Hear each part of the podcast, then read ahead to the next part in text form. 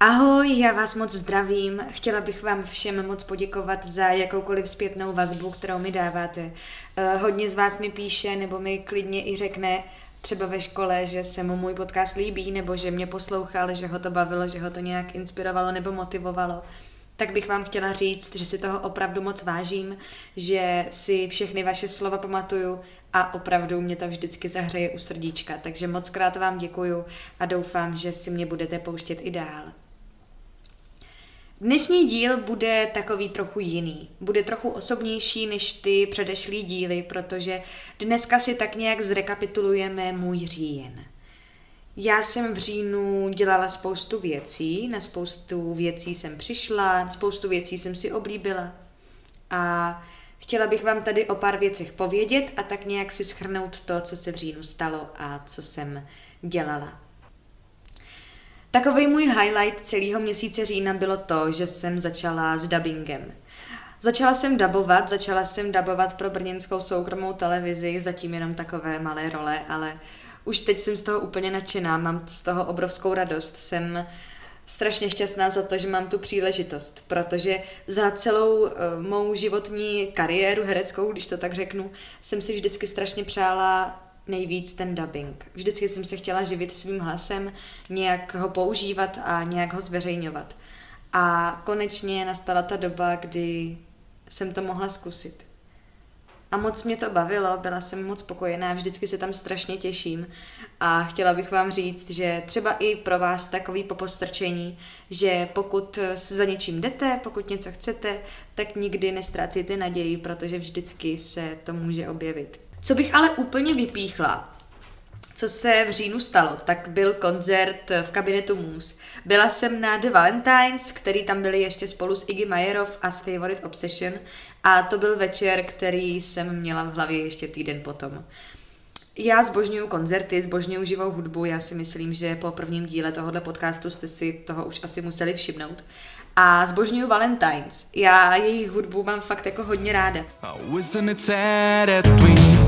Don't even know what happened when we were so happy, but that changed in a second. If I died right now, I would haunt you in your sleep, so you could see how much I need. Docela mě překvapilo, že se mi líbily i ty další dvě kapely, protože jsem je vůbec neznala. Ale Iggy Majerov mě úplně jako vyrazili dech, ty byly prostě výborný, já se na ně strašně těším. 11. listopadu vydávají nový album, tak jsem moc zvědavá.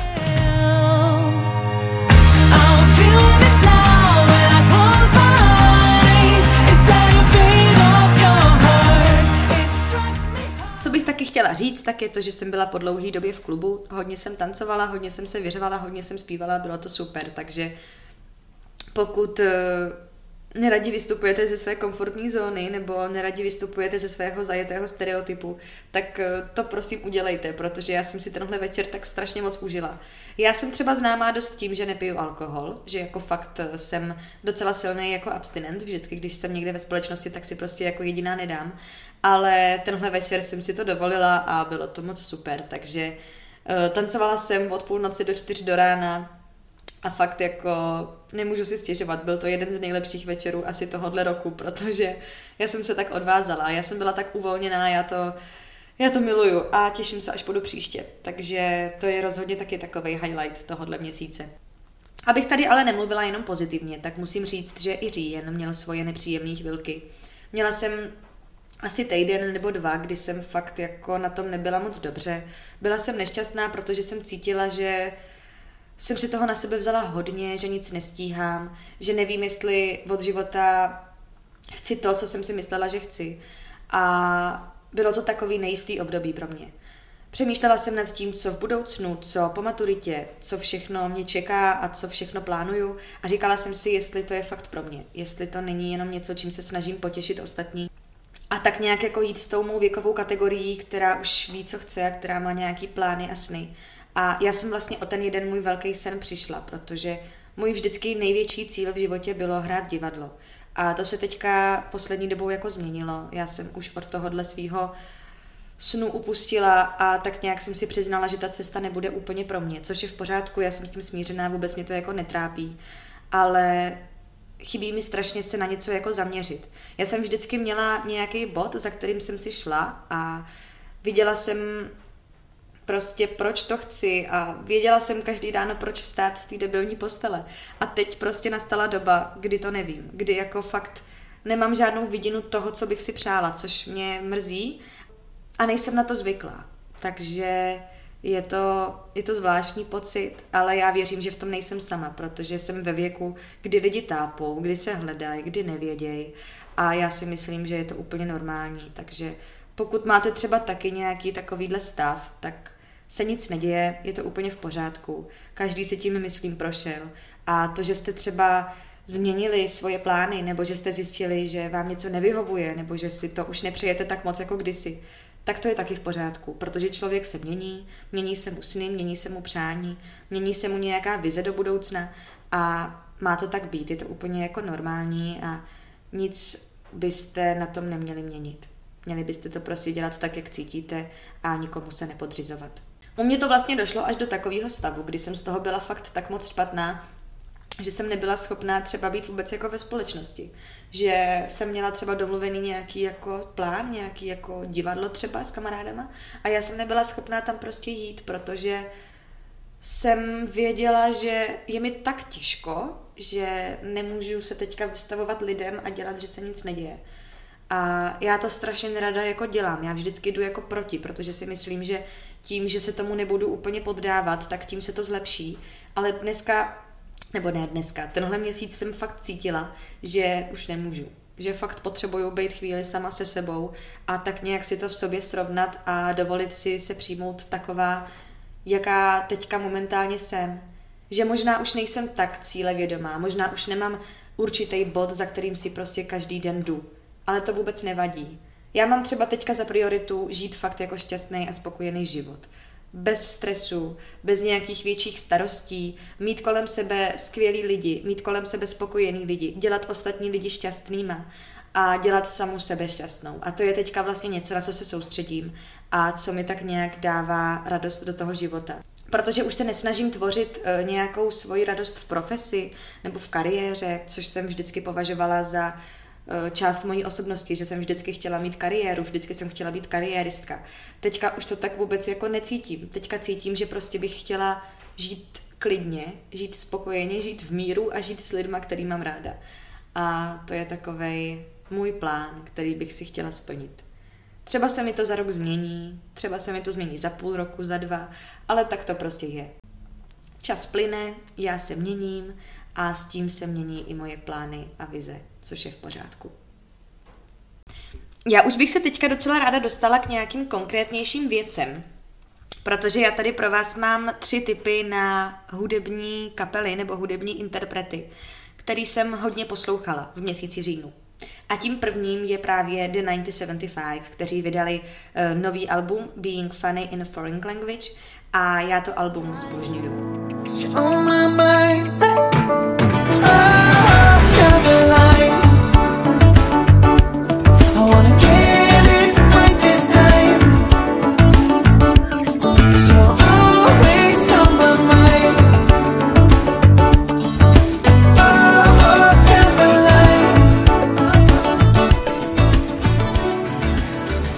jsem byla strašně nervózní z toho jeho vydání, protože předešlý album se mi úplně moc nelíbilo, jmenovalo se tuším Notes on Conditional Form a to mě, jako jo, byly tam super písničky, ale zas tak moc mě to nechytlo a já jsem zvyklá, že mě The 1975 vždycky jako chytnou a miluju to prostě, žiju z toho třeba půl roku, což myslím, že tahle deska to splňuje, která právě teďka byla vydaná. Takže The 1975 Being Funny in a Foreign Language je opravdu dobrá deska a pokud chcete, tak si ji poslechněte. Dalším interpretem, který je prostě opravdu jako výborný, jsou Hollywood Undead. Je to kapela a už v srpnu, je to trochu starší album, ale já jsem ho objevila až teďka, vydali desku Hotel California. A já to zbožňuju, pane bože, to je tak výborná deska. Je to kapela, která místí tak nějak jako hard rock s rapem a jsou výborní, jsou fakt jako skvělí, mají neuvěřitelnou energii, neuvěřitelný nápady. Já se strašně těším, až je uslyším naživo na Rock for People, protože mají přijet a já se na ně hrozně těším.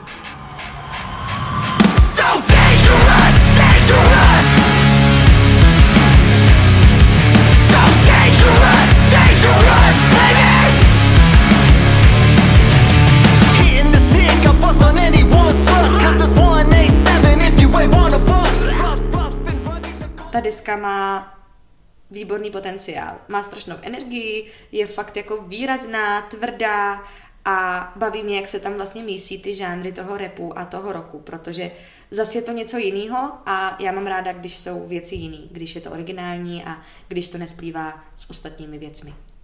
A ještě tady mám jednoho interpreta, nebo spíš interpretku, a tou je Maggie Rogers.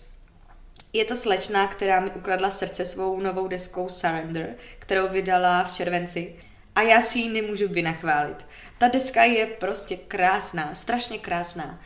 Ona zpívá o lásce, zpívá o kamarádství, zpívá o tak krásných věcech a hlavně ty texty tak strašně dobře umí psát.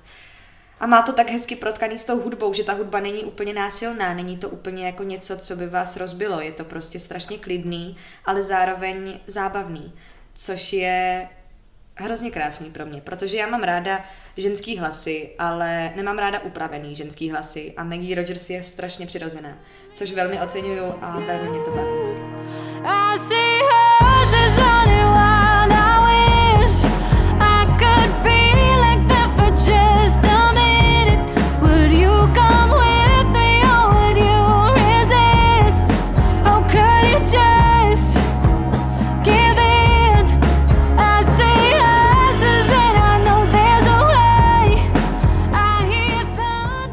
Když se dostanu k filmové kategorii, tak tady mám pro vás pouze jeden film, protože poslední dobou na filmy nemám moc čas, což mě mrzí, protože já mám ráda filmy, zbožňuju kvalitní kinematografii a mám v plánu si pustit tolik filmů, ale já na to prostě nemám čas. A hlavně mě strašně teďka začalo bavit koukat na filmy s lidma. Já jsem vždycky byla typ, co všechno dělal jako sám, že do kina jsem chodila sama, do divadla, do kavárny, na procházky, úplně všechno. A poslední dobou cítím, že je ze mě čím dál tím větší asi extrovert, což je zvláštní, vůbec na to nejsem zvyklá, ale je to docela příjemná změna. No a viděla jsem jeden film. Ten film se jmenuje Dědictví. Hraje tam Lily Collins a Simon Pegg a je to film z roku 2020.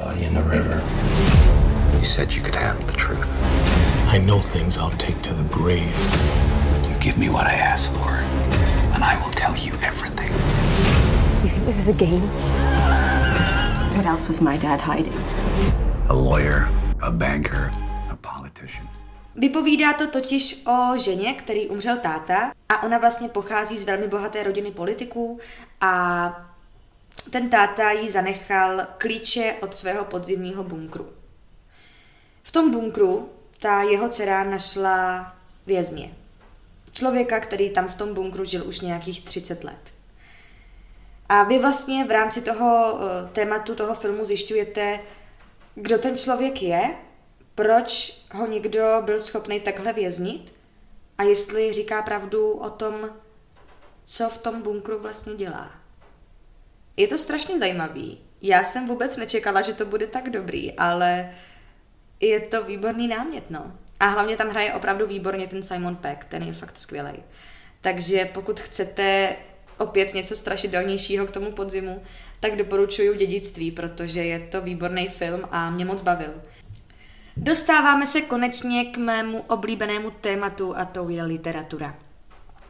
Já jsem četla 3 knížky, které mě opravdu chytly za srdce a které mi zůstaly v hlavě ještě dlouho po jejich dočtení. Jednu z nich stále čtu, jmenuje se Pozůstalý a je od Alžběty Bublanové. A já jsem docela známá tím, že moc nečtu český autory. Nejsem úplně jako typ, který by měl rád literaturu, která se v Česku tvoří, ale po dlouhé době jsem dala konečně šanci zase nějaký český literární ženě a tou je Alžběta Bublanová a musím říct, že jsem strašně ráda, že jsem to udělala. Ta knížka je velmi smutná, protože vypovídá o ženě, který se zabil manžel a ona vlastně zůstala sama na výchovu svého syna 8letého a stále vlastně cítí ty výčitky toho, že měla být lepší manželkou, asi udělala něco špatně, když se její manžel za sebe vraždil, plus vlastně jí to vyčítá jeho rodina, jeho maminka, jeho táta a není to vlastně nic příjemného.